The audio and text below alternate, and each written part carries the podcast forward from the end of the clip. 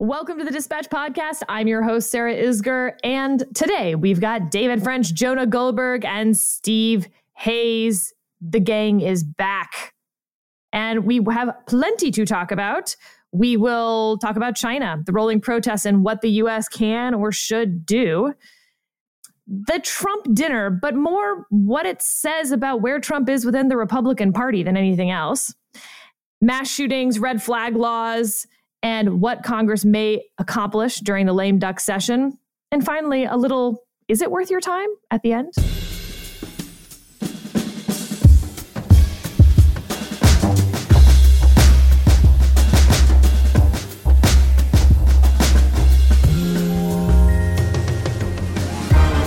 Let's dive right in. David, I'm going to start with you about these protests in China. Rolling protests throughout the country, China's government acting like an authoritarian government, doing what they can to suppress those protests, uh, and even knowledge of those protests, frankly, both inside and outside the country. What is a possible US response? What should the US response be? There's been sort of a mixed message coming from over here, and it seems pretty tepid. Yeah, it, it does seem tepid when you're talking about some of the the questions posed, for example, to Biden administration spokespeople, and they want to. What do you want to say about the protesters? Well, the protesters speak for themselves. Has been kind of a message that you've seen from the podium, and it it seems tepid. Counter to that, the Biden administration has been pretty hawkish on China to this point.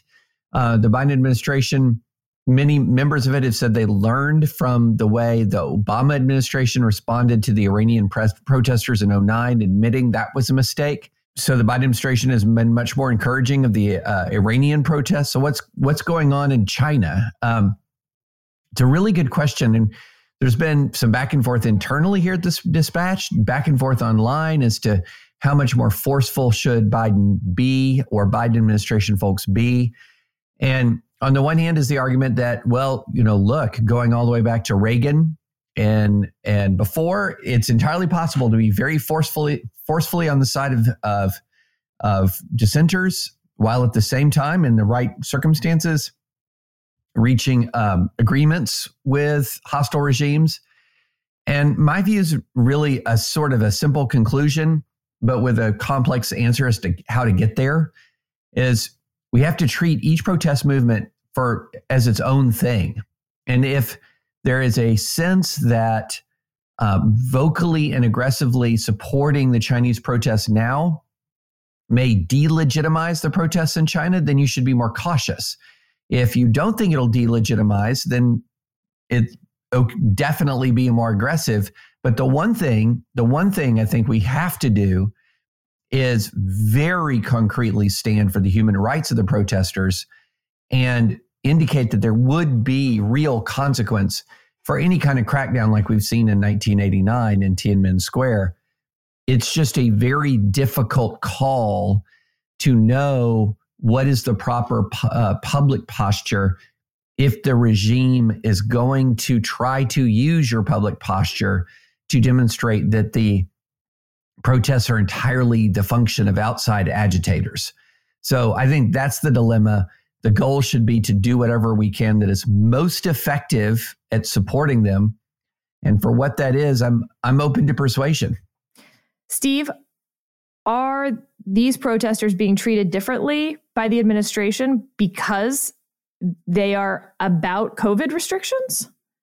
Um, that's a good question, and I don't know the answer to that. Um, but I do think that we have an obligation, moral and otherwise, to speak up much, much more forcefully than, than we have been. I, I, look at what we've gotten from the Biden administration. I'm embarrassed by it. Uh, you had Anthony Blinken, in addition to the, the, the tepid statements that the White House put out uh, yesterday. You had Anthony Blinken yesterday take a question about this, and it's fascinating to read what he says. He basically gives a review of the COVID policies and suggests that what China is doing is not something that we would do. And then he says this I think any country where you see people trying to speak out, trying to speak up, to protest peacefully, to make known their frustrations, whatever the issue is, in any country where we see that happening, and then we see the government take massive repressive action to stop it, that's not a sign of strength. That's a sign of weakness. Think about what he's doing there. He's just describing what he thinks the the the sort of um, re- reaction. The it's a description of the Chinese government and the potential political effectiveness of what they're doing is and what it says about the government. There's nowhere a condemnation of the moral problems he should have, the Biden administration should have, I think all Americans should have, about the repression itself. And I guess it's it strikes me as a, a missed opportunity not only because these protests are unlike the localized protests that we've seen in China in the past. They're much more aggressive and they seem to be spreading. Um, the, the state apparatus that usually has very been very successful in containing these and keeping them local is not working. You're seeing protests pop up in university towns throughout the country. There seems to be a movement. They seem to be catching fire. Not only that, but you have to look at this in the context of what we know the regime is doing elsewhere, particularly with respect to Uyghurs. I mean, we have been making arguments, the US government has been making arguments that China is, in fact, engaged in genocide with respect to the Uyghurs. And not only are we not saying never again, which had been the cry for decades until recently, we're not even willing to speak up about the nature of the Chinese regime in that broad context. It feels to me like a, a tremendous moral failure on the part of the United States. And I think if you, to, to, to David's point about um, the effectiveness of this, I, I, think we shouldn't underestimate um, what the United States can do. I'm not necessarily sure it'll be effective, but what the United States can do and what the effects can be when the United States speaks out forcefully on behalf of human rights. And of course, Ronald Reagan is the obvious example. I mean, listen to the things that Natan Sharansky said, inspired him and inspired the dissidents. Uh, back in the 1980s, uh, and it's pretty. It's a pretty clear case. So uh, I'm I'm disappointed and frustrated that the Biden administration has been so weak on this. Jonah, there's a few versions of this argument, right? The US is not speaking out more forcefully because, as David suggested, there's a concern that it would actually undermine the protesters by giving uh, China the, the talking point that this is driven by foreign agitators. The US is not speaking out more forcefully because this is about COVID lockdowns and they feel squeamish about COVID lockdowns that they're kind of in favor of. The US government's not speaking out more forcefully because we are so entangled with China and the corporate interests of this country have done quite the opposite. Not just Apple, which I think has sort of become a bit of a scapegoat almost in this conversation. Um, Apple, of course, pushing a, a new functionality only in China that certainly hinders protesters' abilities to communicate to each other you know, through memes and some of these pictures and everyone kind of jumping on that. Fair enough. I'm not going to excuse it. But my goodness, Apple's not the only company that has done everything it can to make itself amenable to the Chinese market, regardless of the authoritarian requirements put upon it by the government. Is that why our response has been so tepid, perhaps? I was waiting for D, all of the above. Um, but I think there's another one that's worth pointing in there. Again, I'm not going to assign numerical like percentage values to all these things, um, but there's also the climate change thing. You know, where John Kerry, who definitely has Biden's ear, he constantly says we can walk, chew gum and walk and chew gum at the same time. They have to have dual tracks, and we can condemn genocide, but we really got to work with them on climate change, right? So there's that kind of mentality going on. Um, and I would also add there's probably a little of the uh, um, Ukraine war dynamic going on here is that uh, not pissing off the Chinese might keep them. The Chinese have sat on the fence a bit more than you might have expected, given this supposedly new bold alliance between Russia and China. Um, and uh, you maybe there's the thinking that you don't want to push them even more into the Russian camp, that they actually start sending weapons and whatnot all of these are good reasons to to to think carefully about what to do, right? Um, and I don't, you know, I mean, I, I would love to accuse David of of runaway isolationist um, foreign policy realism and restraint, but um, I don't think it's that. All that said, as I think a lot of these problems are pretty solvable with good speech writing. Um, and I think that you know Blinken's comments. It's funny. Like I agree with Steve on the moral credit, the moral um, judgment about Blinken's comments. But analytically, I think Blinken's comments are pretty correct. What China is doing is a sign of weakness. You know, countries that um, uh, aren't worried about their long long term survival don't behave this way. The Chinese Communist Party is terrified of the Chinese people, and that's why it it it does all this Orwellian dystopian stuff to monitor them. Um, and uh, and so uh, and this gets to sort of one of my foreign policy bugaboos about how everyone who thinks it's obvious that China, the Chinese Communist Party is going to be in power for as far as the eye can see, um, they're basically making a straight line projection from the current moment, and they don't have the moral imagination to realize that empires and brittle evil regimes fall all the time. Um, I'm not saying it's going to happen tomorrow, but on the assumption that it might happen sooner than we think, and they always happen to seem to happen sooner than we think, best that we actually say what we believe and stand up for something. And having a consistent moral message where you can, I mean, you don't have to say, hey, look, we are notionally and and morally with you, but we're not going to help you at all. I mean, you don't say those words, but that message I think is still a worthwhile one to send because you first of all you don't want to get people's hopes up so that they stick their necks out and then get killed. But at the same time, you want to lay down markers that say, this is what we believe in. We root for people fighting for their freedom wherever they are in the world. This is a consistent position of ours. Um, and, you know, the, the, one of the few arguments I really have no serious patience for is this we don't want to feed the regime talking points about how these guys are all foreign influence. The regime is already saying that these people are literally all making agents. that case now. Yes. Yeah. Literally. So, like, I mean, it, you can't, you know, it, you, you, you, can only fill so much over the five pounds into a five pound bag. And they've already made that argument.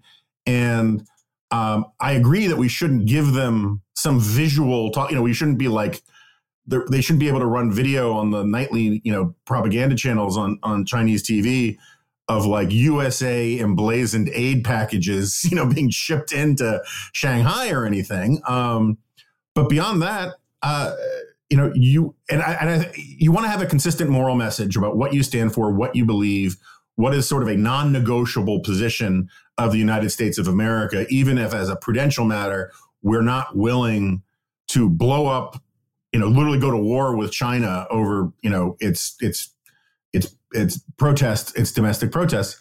Um, but I think that one of the problems that Biden gets himself into, and that Blinken gets himself into, is they have great language whenever there are no consequences to it and they have crappy language whenever there are consequences to it. That's true. And so you had Blinken at that summit in Alaska. I wrote a column about it at the time when the Chinese straight up just went through the class. It's like they just grabbed flyers off of a Burlington Community College, you know, social justice bulletin board and talked about American racism and America is evil and America, you know, blah, blah, blah, blah, blah. And Blinken said, yeah, we have problems, but we're working them through. And, and in democracies, there's room for self improvement. And I was like, wait a second. China does not get to lecture us about any of this stuff. But Blinken didn't feel like he could actually defend America in forthright moral terms. We don't have Jim Crow anymore. They got it in China right now. And, um, um, and similarly, Biden, when he's running for office or when he's talking about how he wants an infrastructure package, he says the contest, right? We have to pass all of my legislation because it's a contest between democracy and autocracy. This is an existential battle for the 21st century where it's our model versus their model. And um, the future of freedom is on the line, yada, yada, yada, yada. And then when actually people are sticking their heads out to fight for freedom in China, it's, uh, you know, Yogi Berra saying, when you come to a fork in the road, take it, kind of rhetorical difference splitting and talking into his sleeve and um, I, we could use a good deal bit more of, of, of Reaganite rhetoric on a lot of this stuff, and just simply say this is what we believe in. we wish we could do more right now, but these people are basically there's nothing we can do, and um, China should do everything it can to recognize basic human rights. Human rights are not uh, purely Western values; they're they're human values. Yada yada yada. Use their own language against them, and um, we're not doing that, and I find it kind of heartbreaking. You know, I should just just real quick point to add to that. It's not just that that we know that China will say that foreign governments, particularly the, the USA, are behind the protests. They're already saying that. They're already being mocked for saying it. I mean, you've seen some of the protesters actually respond by saying, "Really, we're being manipulated and driven by by foreign influence. We can't even watch TV that originates outside of China, and yet they're they're so uh, omnipresent in China that they're that they're running our protests. It, it's a to me, it's a silly argument. They're going to say it know, anyway. They, they, censor big chunks of the World Cup because they don't want to show the crowds exactly sitting there maskless. Yeah, you know, they, I mean, they, they take out they take out chunks of the video when if somebody scores a goal. There was somebody who posted this and and they did a side by side of a goal sco- scored in the Croatia game and showed what was shown on the the world the feed that the world saw and what was shown on the feed that the Chinese saw, and they took out, they edited out on a 32 second delay every single uh, image that was of the crowd because they didn't want to show the Chinese people that elsewhere in the world they are not subject to these strict COVID lockdowns. I think there's a huge advantage there. I mean, I think there's an opening, and and look, I mean, I, I think it does matter whether the United States makes these arguments. I, I went back and I was in preparing for this. I went back and of course I reread some of Ronald Reagan's speeches, and I, I, I watched some video of his comments, and there is there is such power in the, the moral um, straightforwardness with which he makes his case. Now, I, I, if you make an argument that the United States is in a um, a less advantageous position domestically to be in a position to make those moral arguments, that's a fair point. But I think it should we shouldn't be kept from from making those arguments because we might upset the Chinese. It's also, by the way, last point from me. If you look at the kinds of things the Chinese have been accusing us of, it's awfully delicate to think that we can't make a straightforward argument on behalf of human rights in this context. Think back to the kinds of things they were saying about the United States creating the creating COVID in a U.S. Army lab and exporting it to the world. Things that were made up out of whole cloth as part of, you know, this this big move that um, Tom Joscelyn wrote for us when when he was doing his newsletter on their their wolf the warrior diplomacy the kinds of things they were were making it'd be a little precious for the chinese to object to us saying hey by the way you ought to treat people nicely David, I want to broaden this out before we leave the topic, which is just we still have the Ukrainian conflict. And I think back to uh, the Cold War. And during that time, Russia had a lot of allies, but they were subsidiaries. There was no other superpower level equal to Russia. In this post Cold War era and Russia invading, invading Ukraine, I'm wondering whether we're starting to see, you know, an Axis and Allies team here building with Russia, China, Iran, maybe North Korea there, and sort of the Italy was in World War II kind of way. Um, do you see them coming closer together from a year ago?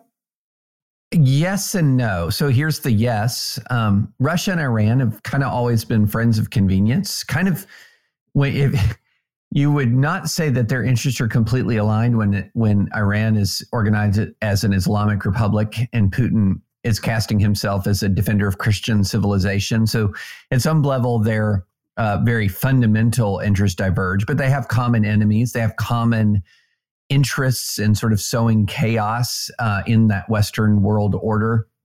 I had a great conversation on the Dispatch podcast with Fred Kagan, and he was describing this relationship and what was interesting to me is if Russia and China and Iran are sort of a new axis, which is, you know, they do all have common interests. They do not seem to work together very closely.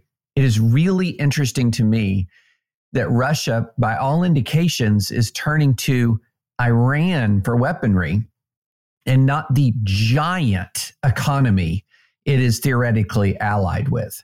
So if you look at, you know, one of the things that that we need to wake up about the current struggle with China, if you look historically at the difference between the GDP of United States and Soviet Union, and you have sort of one of these uh, kind of deterministic, historically deterministic outlooks that the side with the most stuff wins ultimately, that we were always going to win that thing. Like even when we were in the 1970s falling behind militarily, we were still leaps and bounds ahead of the Soviet Union. And, and then in the 1980s, that when the Reagan economic buildup was matched with the Reagan military buildup, the Soviet Union was falling behind economically at just a stunning rate.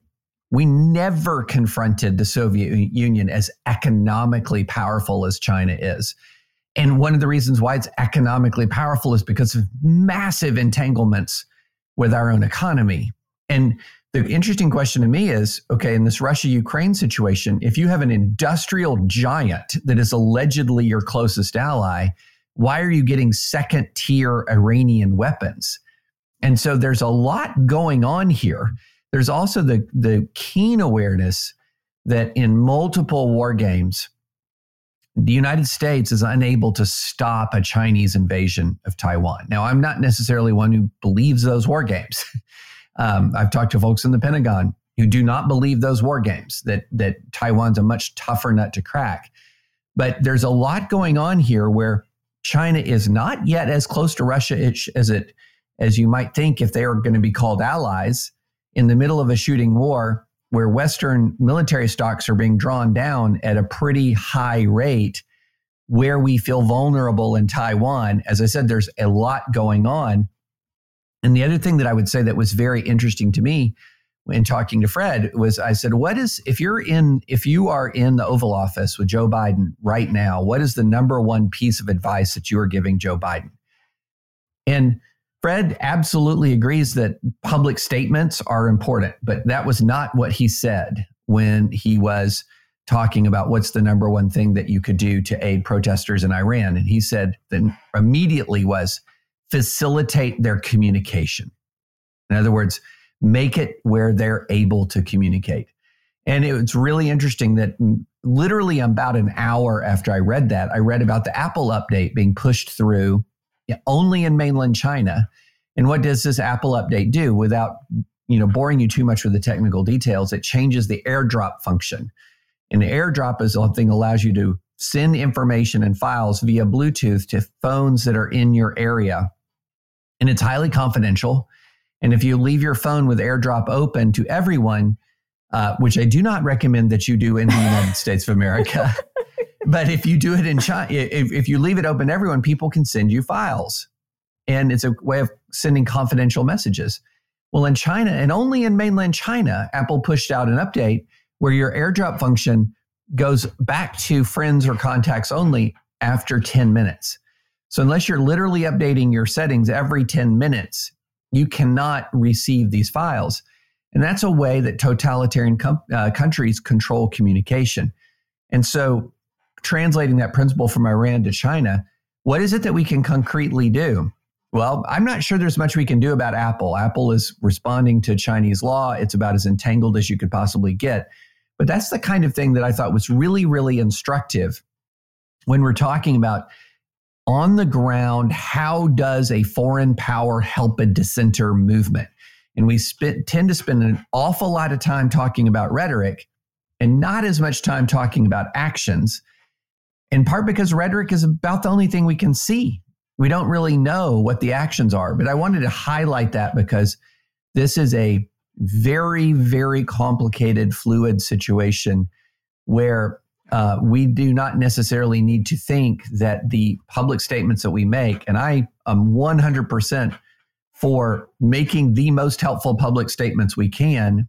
Um, sometimes the public statements we make take a backdrop are, are, are, are less important than a lot of things we may not really know about or understand. And the thing about Reagan, and I feel like Rick Pitino, when he was under siege as a Boston Celtics basketball coach and the team was floundering, and he was like, Bill Russell is not walking through that door. Uh, Larry Bird is not walking through that door. Meaning, well, Ronald Reagan is not walking through that door. So what are what are we going to do? And the thing about Reagan is this pressure, this rhetorical pressure he placed on the Soviet Union, was what one what one piece of a much diff, bigger picture, and and that much bigger picture. I'm, I've been reading uh, Will Inboden's new book, The Peacemaker: Ronald Reagan, the Cold War, and the War on the Brink. There was a lot going on in Reagan policy yeah. towards the Soviet Union, placing the Soviet Union under immense pressure. And I don't see evidence of any kind of equivalent ever towards China now.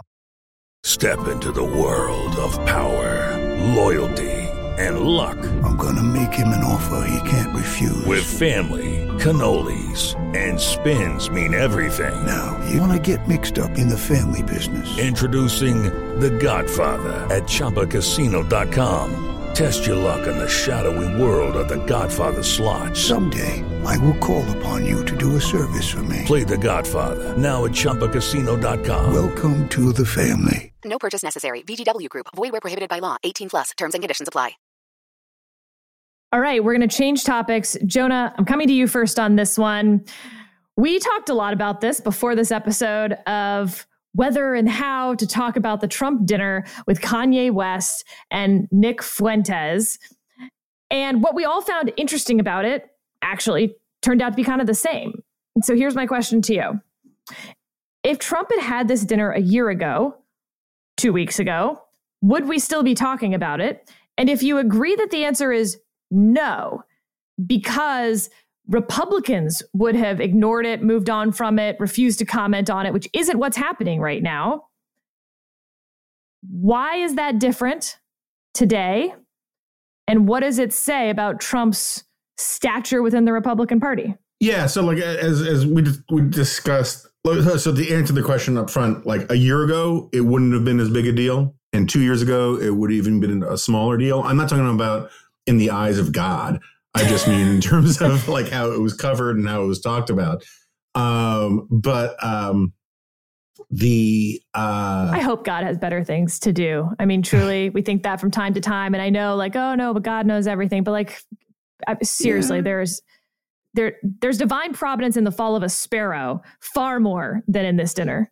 Um, and uh, but and that's because the the maneuvering room, the oxygen allowed for um, criticizing Trump among Republicans was much narrower or much thinner, depending on which metaphor of mine you're going to grab hold of. The time, uh, uh the beauty of this thing was that you had the midterms, which um, ushered in a long overdue conversation about the lessons the GOP needs to learn that it wasn't able to have after 2020 because you only are supposed to learn lessons from loss when you admit that you lost and because Trump wouldn't let anyone talk about how he didn't actually lose or no one was allowed to admit that he actually lost. You couldn't have the sort of after action kind of conversation about how you move forward. So it got it got kicked down the road to the 2022 midterms where which almost perfectly, with one or two exceptions, demonstrated that Trump is a bad influence on uh, the party's electoral success. I mean, it was it was it was almost surgical in the way it just highlighted um, with you know a few outliers about abortion and you know JD Vance and whatever, but for the most part, the more MAGA you were in tone, rhetoric, or association, the worse you did. And all of a sudden, Republicans are like, we can't keep ignoring this conversation, blah, blah, blah, blah. And then what does Trump do? A week later, he announces he's going to run for president. And with the hope, the plan being, you know, and this this all planned when he thought he was going to do really well in the midterms. And it had the opposite effect. And people are like, oh, crap, this is really not what we need right now. And then it, it's almost like East German scientists designed this this dinner um, to maximize all of the problems with Trump. he goes and has dinner with a self-medicating bipolar anti-Semite um, black hip hop guy who happens to bring along uh, one of the foremost neo Nazis in America, um, who's uh, an incel. Uh, a, a, incel is an involuntary celibate um, who has accidentally revealed he's into gay porn, um, and another prominent promoter of uh, the alt right who is also. Um, um, literally, I think the only actual confirmed pro groomer um, of anybody in public life in the last five years. And Trump has dinner with them, and the only person he's mad at is the bipolar guy for um, saying that Trump should run as his vice president. And I think everybody on this podcast has been denounced more passionately and more frequently by Donald Trump than any of the people who were at that dinner um, two weeks later. And so it, it, my point of going through the timeline is, is that it was, it's like each stage, like a booster rocket, each stage accelerated the conversation on the right about how, man, we got to get rid of this guy. And it's still way too sub rosa than it should be, right? It's still way too, you know, like Mike Pompeo subtweeting Trump right? Um, you know, like great profiles and courage. Who would Churchill subtweet? Um, but uh, the um, but you can just feel it. The tectonic, you know, the the the, the undertow is all there, and um, and because Trump is not has no formal power anymore, it's just easier to get on the wrong side of him without paying an immediate consequence. And so the the analogy I used, um, David and I are certainly old enough to remember it uh, at the end of the uh, Clinton administration, where liberals put up with everything you can imagine that Bill Clinton did for eight years, and they all basically rallied around him. And then, almost literally, as he's going out the door, he pardons Marc Rich. And all of a sudden, EJ Dionne writes his columns about how, oh, but that other stuff, that was all hyped up by Republicans, but this is an outrage. And um, and basically everybody got to prove their intellectual credibility about being willing to criticize Bill Clinton as he was no longer of any use to them. Um, and I think we're seeing some of that as all these sort of it's not it's not uh, uh, born again never Trumpism, but there's a lot of born again Trump skepticism, and I, I, I welcome it. Steve, do you think that this is evidence of? a symptom rather of Trump's fall within the Republican Party more than it is causing it? Or is this more like post January 6th, where, yep, everyone denounced it for a few days. And then once they saw that, you know, where are my people going? I must lead them, it was right back where it was. So I, th- I think it's much more the former, but there's something more exciting to come out of Jonah's answer than even that substantive question you asked me, and that is that he lumped you and I together generationally and he and David together. So uh, I'll hit you up on TikTok later, Sarah. oh, God. oh gosh, I don't even know if that's the right thing to say. Yeah, I, I, I didn't was just- it I that was way. just I was alluding to David and mine's, you know, uh, experience and wisdom, um, where we have to sort of bring you guys along. I take, I take how, whatever, however you meant it, however you meant it. Yeah, That's this great. is like when adults used to think Netflix and chill meant like sitting on the couch and watching Yeah, Netflix. boy, I'm telling you. yeah, like, do not say you want to Netflix and chill with your kids. That's not what you think it is. so okay. So I, if there were some innuendo to, to to hit you up on TikTok that I don't know, I don't even know. I'm scared there might be. like I was just trying to find something. You're gonna something slide that. into my DMs That, later. that young people say, and I knew TikTok is popular with the youth. um, so I do think this is I do think this is more um, serious for a couple of reasons. Uh, f- for the past two years, I've been having a, a running conversation with Anthony Gonzalez, the representative, Republican representative from Ohio, who voted to impeach uh, President Trump and then chose not to run for reelection. And his argument, he's been making an argument consistently, and I think persuasively, that the Republican Party ditches Donald Trump when the Republican Party sees Donald Trump as a loser, and that whatever their moral qualms about, you know, inciting an insurrection, insurrection, or things like that, doesn't really stand up to. Um, doesn't matter to them nearly as much as Donald Trump potentially being a threat to end their political careers. And uh, I think he's right. I think he's right. I think that's what we're seeing is that they people no longer see Donald Trump as key to their survival.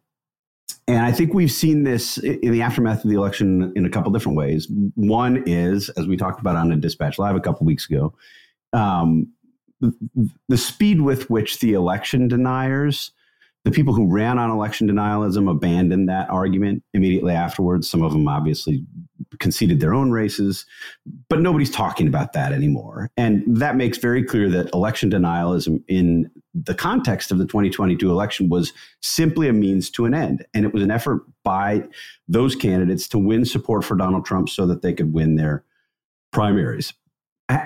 Watching them abandon it with such speed, um, I think has to raise questions with even the, the most diehard Trump supporters about what this whole thing is, has been about for the past year and a half. I mean, it's so obvious that they didn't mean it because nobody's talking about it anymore that I think if you're the mark in the con, you have to sort of recognize that you were the mark in that con at this point. And I think that's a problem. The, the second big argument I, I, think is it it feels different.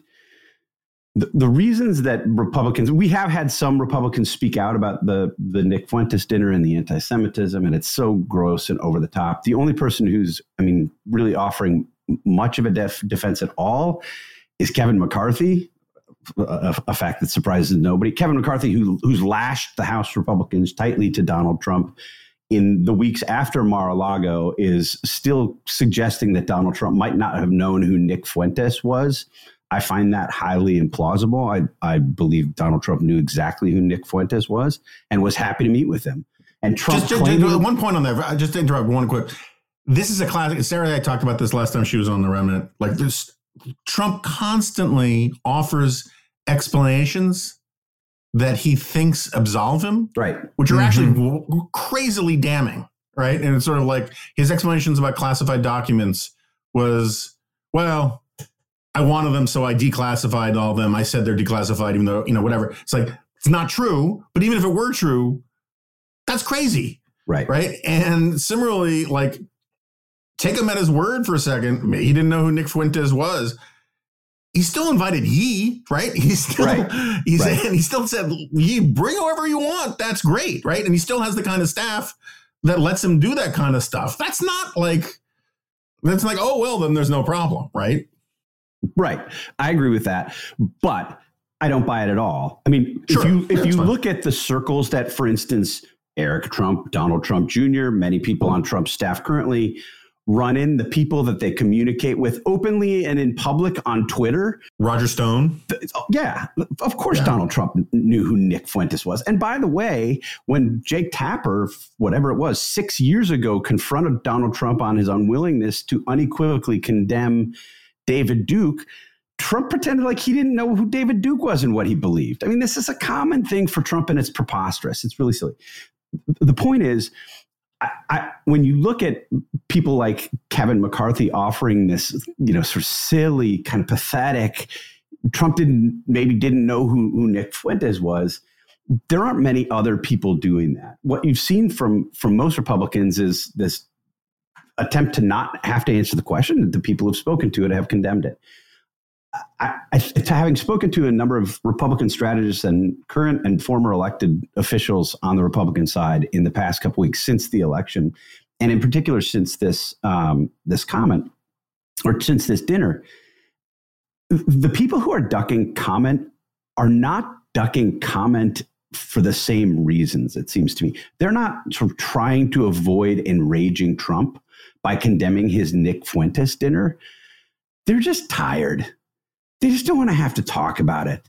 They yeah. really don't get, they don't they don't care much. They don't want to they don't want to weigh in. It's like before there was this determined effort walk through the, the halls of the Capitol and people, you know, you'd see Republican elected officials after a moment like this doing their level best to avoid the, the, the throngs of reporters that were coming at them to ask them the questions they knew they were going to be asked. Here, it's not even that. They're just, ah, I don't want to talk about it. I'm done. And I think that exhaustion grows from the sense that he's just not as big a factor today as he was four weeks ago, uh, four months ago, or four years ago. You know, look, I am extremely glad to see a number of Republicans suddenly finding their voice again. I mean, it's been more than just sort of the the normal folks. I mean, Mitt Romney has been a reliable voice about Trump for a long time. It's been more than just Mitt Romney who found their voice. Uh, there's certainly a lot of the uh, anti anti Trump people who take a Trump controversy and use it to attack any critics of Trump who go the, too far in their view have been pretty silent. The pro Trump folks uh, have not really dug in behind this. I mean, there's just, there's without question a change, without any question at all. It's still nowhere near the way in which Republicans used to condemn Donald Trump in 2016. it is no, it's not even within shouting distance of the way in late 2015 or early 2016 you would have Trump rivals or elect Trump elected public Republican elected public officials come after him. And the real question to me is we've seen what happens when Republican electeds go after him while his base is still with him. And that is that the Republican electeds don't have any real influence to move those folks. The real question is where where is the base? Where where are the people? Um, because we also know if the people exert their will for Trump, then you're going to have all of these Republican electeds. Well, not all of them, but 90% of them are finding their voice again, are going to be doing the old French Revolution. There go the people. I must follow them, for I'm their leader. So I, I, I tried to get a sense. Where are we on this? So there's there's the 538.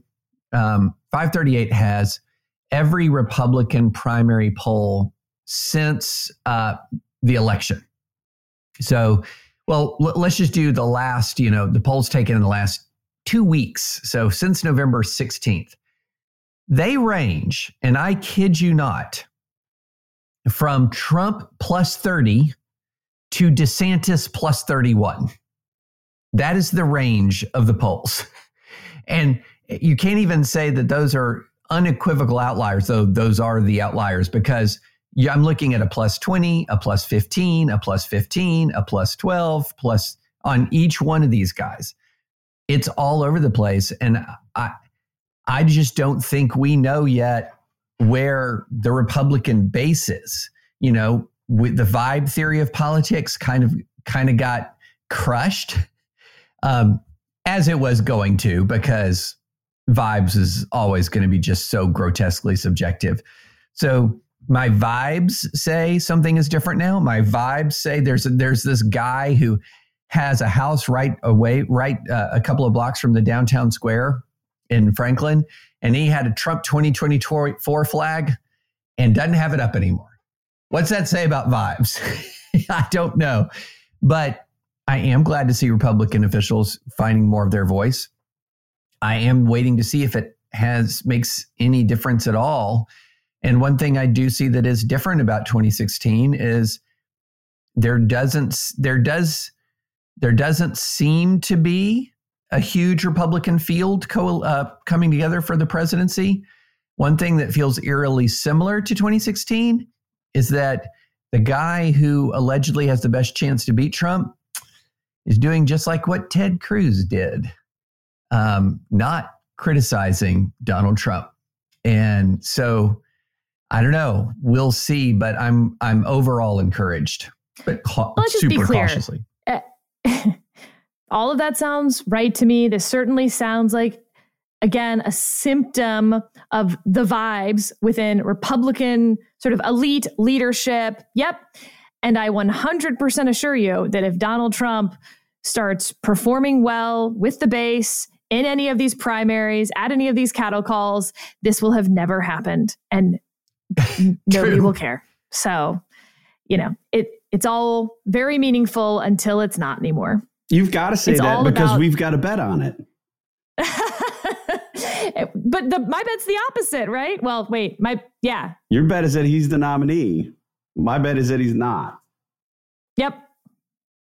Yep. You guys are like the pundit version of those guys on CNBC who just talk up their book. I'm I'm I'm, I'm looking up. for you, I'm looking up the What do steakhouses. I'm looking up the steakhouses You think I right would now. rather? You think I would rather a free steak dinner over the alternative? no, it No, has sir. nothing to do with the steak dinner. It has everything to do with being able to say to me, "I beat you in the bet." yeah, the country burns, but I beat Steve. Thank goodness. It's So yeah, jo- Jonah's yeah, jo- jo- Jonah's like That's why I those did are it." the right priorities. That's that is why I did it because if everything is going to be that bad, I want some silver lining, and that is going to be my silver lining. No, no question. That's very much why I took the bet. And we'll take a quick break to hear from Aura. Looking for the perfect gift to celebrate the moms in your life? Aura frames are beautiful Wi Fi connected digital picture frames that allow you to share and display unlimited photos. It's super easy to upload and share photos via the Aura app. And if you're giving an Aura as a gift, you can even personalize the frame with preloaded photos and memories. And I'll tell you, not only have I given this picture frame to all the moms in my life, but I'm an only child, and it's been really fun to see my friends with siblings give this frame to their moms and it turned into a passive aggressive war to see which siblings can upload more pictures of their children. The Aura app is so easy. You can sit there at the end of the day while you're watching TV and just upload a couple pictures from the day and really show your brother in law who's boss. From grandmothers to new mothers, aunts, and even the friends in your life, every mom loves an Aura frame. Named the best digital photo frame by Wirecutter and selected as one of Oprah's favorite things, Aura frames are guaranteed to bring joy to moms of all ages. Right now, Aura has a great deal for Mother's Day. Listeners can save on the perfect gift by visiting auraframes.com to get $30 off plus free shipping on their best-selling frame. That's A U R A frames.com. Use code dispatch at checkout to save. Terms and conditions apply. Let's quickly talk about the gun debate that's happening on the Hill. Our colleague, Kevin Williamson, wrote one of his Wanderlands about this. I just want to read a line from it. None of that matters because the gun control debate is not about guns. It is simply another front in the culture war, oriented not toward the criminal misuse of guns, about which our federal, state, and municipal governments do approximately squat, but about the kind of people who tend to own guns or at least the gun owning villains of the progressive mind. Congress obviously debating another assault weapons ban. I don't really see that happening in the lame duck, and it's certainly not going to happen when Republicans take control of the House. But David, as our resident gun nut, not to at all diminish Steve and Jonah's gun enthusiasm, but I don't know that y'all are nut level. Um, Wait. We're not truly deranged like David is. That's right. That's right. Um, I'm curious if you agree with that sentiment because I don't. I don't know that I do actually on a few fronts. I think that there are people at this point, especially, genuinely concerned about gun violence in this country who are tired of elementary schools being shot up by lunatics who happen to be able to get their hands on a gun because it's so freaking easy to do it. And at Walmart, and at the grocery store, and in the movie theater, and also at the high school, and at another elementary school, and a college. I, I take the point that for some people, this is another aspect of the culture war. And also, I will say that, at least from like the DOJ federal perspective, enormous resources percentage wise, are put into trying to get illegal guns off the street. And there's just so many. It's like taking sand out of the beach. Um, I think there should be a lot more resources put towards it, like endless, endless resources um, to not only on the police side go out and find those illegal guns, but actually on the prosecution side to to try and indict and prosecute and put in jail people who knowingly sell and profit from the illegal gun sales. So for me, part of the reason why I am hesitant on new gun laws is because if we don't put the resources behind the gun laws we have, then why should I care about some new gun law that we're not going to put the resources behind doing anything about? Um, but David, I was very curious about your perspective, and you in particular think have thought for a long time that red flag laws are sort of the Right. path to pursue. But as we just saw in Colorado, you can have red flag laws and they don't do you any good, again, if you don't use them. Right. So let let's do the smaller question, then go to the bigger question. The smaller question is, for example, about the red flag laws. So we have now seen three shootings: Illinois, uh, Fourth of July, Buffalo, New York, Colorado, El Paso County, uh, the LGBT club, where states that had red flag laws didn't use them when there were indications that the individuals could. I mean, a red flag law could have been used. So. Uh, there's really a huge difference from state to state and jurisdiction to jurisdiction as to how these things are used. For example, in Florida, they're used all the time ever since Parkland. It was very publicized that these things existed. And it's interesting, you know, in, in DeSantis's Florida, red flag law orders are very common in the thousands. Okay. In Illinois, they were in the dozens. Now, Illinois isn't that much smaller than Florida population wise. In, in New York, rarely used. So as you were saying, Sarah, you got to you got to use them if you're going to pass them. Just throwing something on the books doesn't do jack or squat. Now here's oh, the but thing. yes, it does. It does for your campaign. It does for your cable news right. hits. That's the problem. It yeah. does do something. It just doesn't stop someone from walking into my kid's preschool with a gun. I toured, by the way, a preschool yesterday. Incredible place. Absolutely loved it. One of the first things they mentioned on the tour was the double set of doors they have and the buzzer system, and that all the doors lock from the outside so that the kids can get out through those doors if they need to, but that no one can enter in through them. It was awful to have to do that on a preschool tour. So, in Colorado specifically, there's a red flag law, extreme risk protective order law. And uh, the reporting is indicated after the shooting of, at the LGBT club that um, the El Paso sheriff had never sought a red flag seizure, never assist, uh, uh, uh, initiated a red flag seizure. Uh, why is that important? Well, there was an incident where uh, law enforcement was called to the shooter's home uh, before the shooting. This is well before the shooting.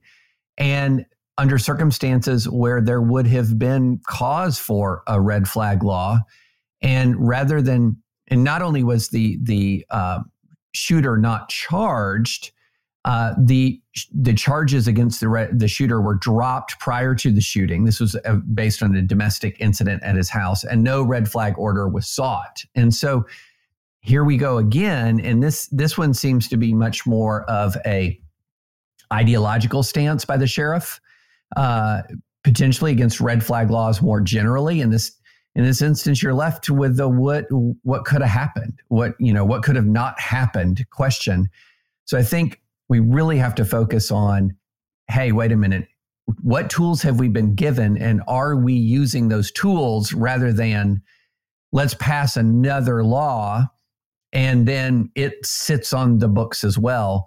But on the bigger question, Sarah, about sort of the culture war over guns, I think it's super important to, to know that, in my view anyway, a few things have changed. So throughout the 20 teens, when you were talking about gun rights and even before the 20 teens, you were dealing with a, a reality that while more people were buying guns, gun violence was at a low.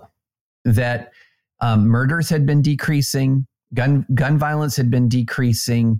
Uh, we were at 20, 30, 40 year lows in the murder rate. And so, this sort of idea that where you would say, well, here's a straight line between more guns is going to mean more crime and death was just not the case, right? That just wasn't there. But in the last three to four years, a few things have changed. Number one, murder rate has gone way up, way up. And and for everyone who says this is just a uh, you know big blue city thing, no, it is going up everywhere. Wall Street Journal had a super poignant, long reported piece a few months ago about what's happening in rural America. Gun deaths, gun violence going way up. The other thing is there's been a change in kind of, and some people fight me on this, but I think there's been a change in the gun culture on the right towards more openly armed protest, um, more brandishing of weapons, a more in your face culture regarding the weapons that you have. And I think that is also, whether you want to call that culture war or what, that's really in many ways rightfully unsettled people. Um, showing up at an anti lockdown protest, for example, in Michigan, is one thing. Showing up strapped with AR 15s and then walking into the Michigan legislature with AR 15s is something else entirely. And uh, we've seen people showing up with weapons at people's homes to protest. All of that is really deeply um, dangerous, rightfully unsettling to people, um, intentionally unsettling to people. So I think in a lot of ways, the debate is changing a great deal from the way it was in 2015, 2016, when you had historically low crime rates, a, a escalating problems with mass shootings. But again, those were isolated instances. Um, now you have a much broader version of uh, problem with gun violence, more mass shootings, and a culture on the far right that uses guns as instruments of public intimidation. And I think it's changing the debate. Jonah, does changing the debate matter? Does anything actually change other than we react to the both the actual crime numbers and the feelings around crime numbers? Um, I wish I could say yes, but I don't. I don't see it. I mean, I think part of the part of the reason why I hate the gun debate is that there really is a Groundhog Day feel to it, right? And mm-hmm. you see everybody on on either side of the debate. They, you know, they wait to find out the first details about the shooter so that they can then grab the appropriate arguments off their shelf and figure out whether they're going to be on offense or defense. And um, I just find it all so gross. And that said, I, I think you know, like I, I am a supporter of red flag laws. David's convinced me on this. It's worth pointing out though that there are no, for want of a better term, silver bullets in all of this, right? So red flag laws will not solve the whole problem. I don't right. think Dave's ever argued that they would. Um, one of the problems with, with, red flag laws is that um, you you need the people closest to the would be shooter to be good people who are concerned about both the shooter and his potential victims. Now, I don't want to cast too far into too deep in aspersions on on this, but like I've seen the interviews of this guy's dad from Colorado Springs. This was not a great dad. Yeah. Like he was far more concerned by the possibility that his son might be gay than the possibility that his son might have murdered a bunch of people.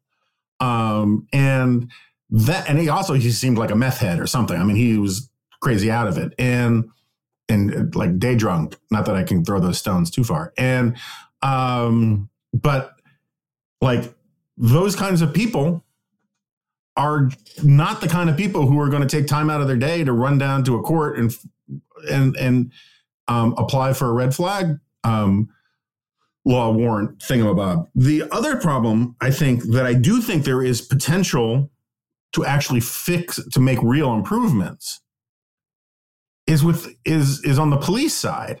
Democrats have realized that defund the police was just politically incredibly stupid, and they're they're very quietly backing away from it. But there has been this effort, you know, with a lot of these very you know left wing prosecutors to basically decriminalize gun laws at the back end by refusing to prosecute criminals, violent criminals, or would be violent criminals, or people who brandish weapons, right? Um, or people who might the next time they commit a crime have a weapon and the sort of decarceral you know project is a big part of the gun violence problem and case in point is you know even if this dude in and i'm, I'm glad that we're not naming him even if the dude in colorado springs um, didn't have a family that was willing to take out uh, you know a, a, red flag warrant on him um, the police could have because they arrested him for this bomb threat thing beforehand and it seems to me like if you actually prosecute people for the in the broker, no one's disproven the broken windows theory. If you prosecute people for the smaller crimes, you prevent the bigger crimes down the road. And I think that there's potential for the United States to move back into a saner position on law enforcement, um, where, yeah, we'll have some social workers do some of the stuff with homeless people, but we'll also prosecute people for violent crimes. And if, if we can convince people on that, the data show it's very clear black people are the biggest victims of of violent crime, of gun crime. Um, and if you can break through on that argument, I think you're not going to solve the problem of the crazy mass shooter necessarily, but you're actually going to do a big take a big bite out of the problem of of gun deaths in this country. Can I jump in here real real fast on this very point? Last Let's put word the, you. the crazy mass shooter in one category because about what I'm about to say doesn't really apply to these people because some of these people are committing suicide by cop. There's no sense, none of them have any sense they're going to actually get away with this. National Institutes for Justice um, had some really interesting work that's essentially said, look, we know we know what deters crime. It's not severity of punishment because criminals often don't even know. Like you're you're imputing knowledge of sentencing ranges to criminals. One thing that deters um, crime is police presence. In other words, if there is a cop standing there, you're much less likely to, you know, rob the CVS. So more cops visible helps prevent crime. And the other thing is certainty of punishment, not severity. It's certainty. I know I'm going to get caught. So these two things are pretty related presence and certainty, right? But this is also where some of the progressive prosecutors' actions, I think, really are very harmful. Because if the message is sent that there are entire categories of crimes for where if you're even even if you're caught, there isn't a consequence. So presence plus punishment is really the the the key to reducing crime. And these progressive prosecutors who say there's entire categories of where even if there's presence, there's no punishment, is that's a real problem. And this is where the defund the police movement just absolutely, and I mean, it's sort of like piling on a runner who's already down on the field at this point, but really just deeply destructive. But it's more than just funding the police, it's getting them out there in the community in an effective way and then actually prosecuting much more than it is stiffening penalties. Okay, let's switch modes here for a minute. Um, Steve, I gotta say, you just kind of seem, look, vibe like a soccer fan. Have you been watching the World Cup? Um, I don't know whether that's whether you intend that as an insult or a compliment. What do you think? But I have been watching the World Cup uh, in the few spare moments that I have had over the past couple weeks. Uh, I grew up playing soccer since I was five years old. Played uh, all the way up into college. But isn't that what's so weird in this country? There's a whole group that we used to call soccer moms, like a huge voting block. We referred to by that. Every kid in this country was assumed, presumed to be playing soccer growing up. And yet we're a country not really of soccer fans at all. I've always found that strange. I think that's true. I mean, th- this is this is anecdotal. It's not widespread, and I will I will admit that I found this that I was surprised that that that, that I found this moving. So I was um, the second half of the U.S. versus Iran game earlier this week, which the U.S. Uh, in which the U.S. prevailed one to nothing. Um, I was at Midway Airport in Chicago and waiting for a flight from Chicago to New York and watching it sitting at one of the restaurants sort of in the middle of um, of the terminal and i was sort of struck by how many people stopped and watched and watched the whole second half like i would say there was a crowd of a couple hundred people sitting around this thing who were really into it and getting excited and at the end of the game when the us prevailed after a, a, a very um, difficult to watch last 10 minutes. Um, the place went sort of nuts and it was cool. It was like surprisingly affecting. Now, if you hate soccer, it would maybe it wouldn't have been. But but I was also we we haven't had that kind of a a moment. And look, we didn't win the World Cup. It's not over. I, I can see from the skeptical looks on the faces of the three of you right now That's not why our faces are skeptical. that that you don't care and you're you're uh, anti-patriotic when it comes to soccer. But it was it was a cool moment. Like people were really excited uh, and i found it sort of surprisingly uh, affecting when i was watching it. You totally misunderstand. Like the Olympics, if the US is playing any other country in anything, I'm super into it. I will learn the rules so that I can vaguely understand what I'm cheering for so I don't accidentally cheer for the other team. So, yep, World Cup, I'm all in. I don't enjoy watching soccer, I find it incredibly boring, but my patriotism overcomes my boredom. However, didn't you feel a little bit weird rooting against Iran, which is a weird thing to say, but wait for it, because their team had, you know, not sung along with their national anthem, had been protesting their regime, and then we crushed them and kicked them out of the tournament. Little And they later they, they they didn't sing the anthem at the first game of the World Cup. They sort of half sang it at the second game of the World Cup, and then they sang it at the third game of the World Cup amidst reports that their families were being pressured. No, I did not, because I think many of the people who were protesting in Iran wanted the team to lose because the, because of sort of the national pride implications of the loss. And you saw after the game and after the loss some protests in Iran that were celebrating the loss. But wait, which side? Aren't both? I mean, my understanding is that both sides of anyone who is in Iran is celebrating the loss. Because if you thought the team was protesting and they shouldn't have been because they should have been, you know, representing their country, you wanted them to lose. Um, and if you thought they shouldn't have gone in the first place, if they were really dissidents, then you wanted them to lose too. The ones that I saw um, were people who were supporters of the the protesters celebrating the defeat. And what's their argument for celebrating the defeat?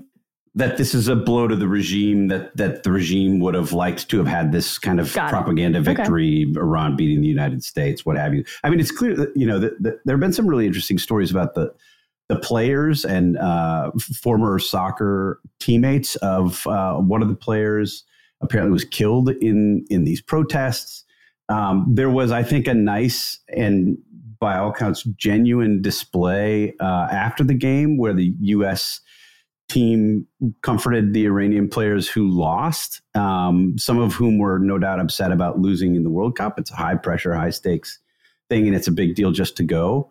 But you certainly got the sense that there was more going on there, um, particularly again amidst the reports that uh, the the families of the players had been pressured uh, going in. Jonah, why don't we just do what we used to do in the Cold War? You show up to a tournament with our country and send us a little note that says want to defect and we grab you, we whisk you off and put you in South Dakota where you live a long and happy life in the cold. Where you uh, can raise chickens like Sam Neill wanted to and hunt for Red October. I thought it was bunnies. I thought he wanted to raise, I think he was wanted to raise okay, rabbits yeah, maybe, in Montana. Maybe was rabbits. Yeah. Eh, same difference. Um, look, I, I, I, same thing, same thing. I don't watch the World Cup. I try a few times.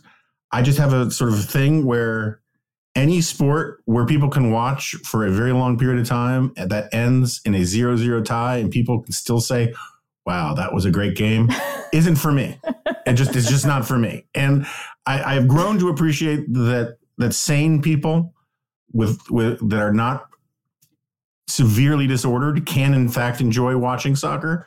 I'm just not one of them. And uh um but yeah, no, I, I the the the the the match itself, the Iran um, U.S. thing was very poignant, and um, I don't know how you fix how how you make it not. You literally can't take out all of these outside considerations when you're watching it. Just the, the context is just is too huge um, and too complicated, um, and uh, um, it does kind of make you miss the Cold War, where it's just much easier to root for good guys versus bad guys. David, what'd you think about the beer thing? The ban on beer? Well, that they took all the money for advertising and then at the last minute said, "Oh, and also we're not going to sell beer at the stadium." I mean, yes, what that's what you get when you have the World Cup in Qatar, and you know the uh, FIFA corruption. Yep. Yeah, it's all about you know these as we said before, like these Austin Powers level villains in FIFA. And this is what happens. But Sarah, I'm totally with you on I don't care what it is, if it's America versus X, I'm suddenly not just going to watch it, I'm passionate about it. And and that's included about every wild sport that's now ever been in the Olympics. Like I mean, it turns out I'm now into curling, but the reason I watched any curling was simply because it was the US winning totally. and beating badly other countries and for some reason especially our allies yeah. that that feels like good and wholesome and there's not sort of this looming sadness over the whole thing. No, let's just beat the crap out of Canada once in a while. Ah.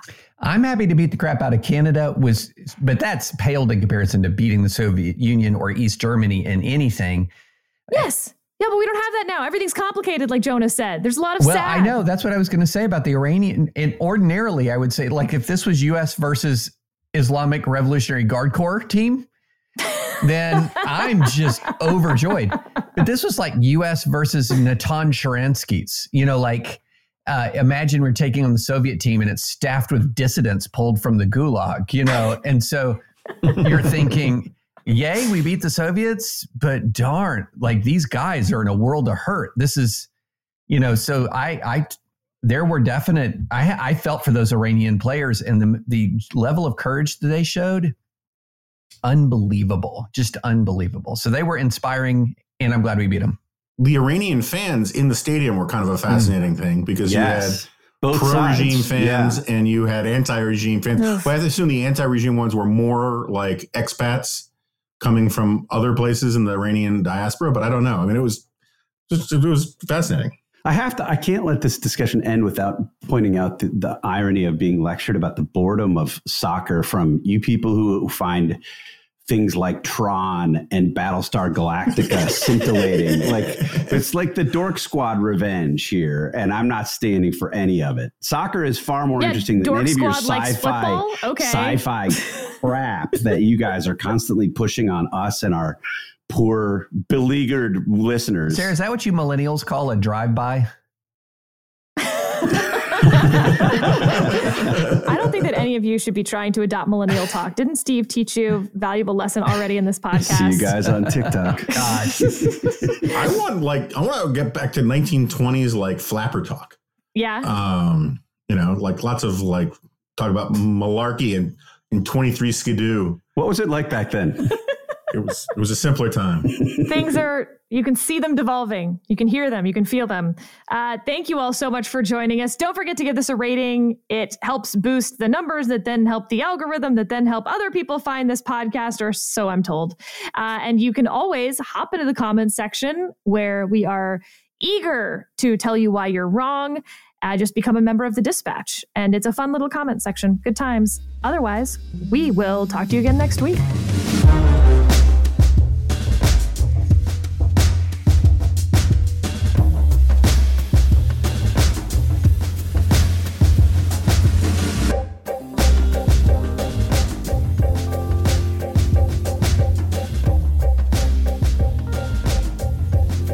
You know, the, the, days of David bragging about how his superior home set up are exactly pretty far back in the rearview mirror now that you think about it. Our our AO that was definitely only an hour or less long took an hour and a half because this kept happening. My, mine been pretty good. Don't jinx it, Steve, but you're doing great. Really good. Those those hamsters churning the w- internet wheel at your mm-hmm. house You've been feeding them well. They seem healthy. It is Ryan here, and I have a question for you. What do you do when you win? Like, are you a fist pumper? A woohooer, a hand clapper, a high fiver. I kind of like the high five, but if you want to hone in on those winning moves, check out Chumba Casino. At ChumbaCasino.com, choose from hundreds of social casino style games for your chance to redeem serious cash prizes. There are new game releases weekly, plus free daily bonuses. So don't wait. Start having the most fun ever at ChumbaCasino.com. No purchase necessary. VGW. Void were prohibited by law. See terms and conditions. 18 plus.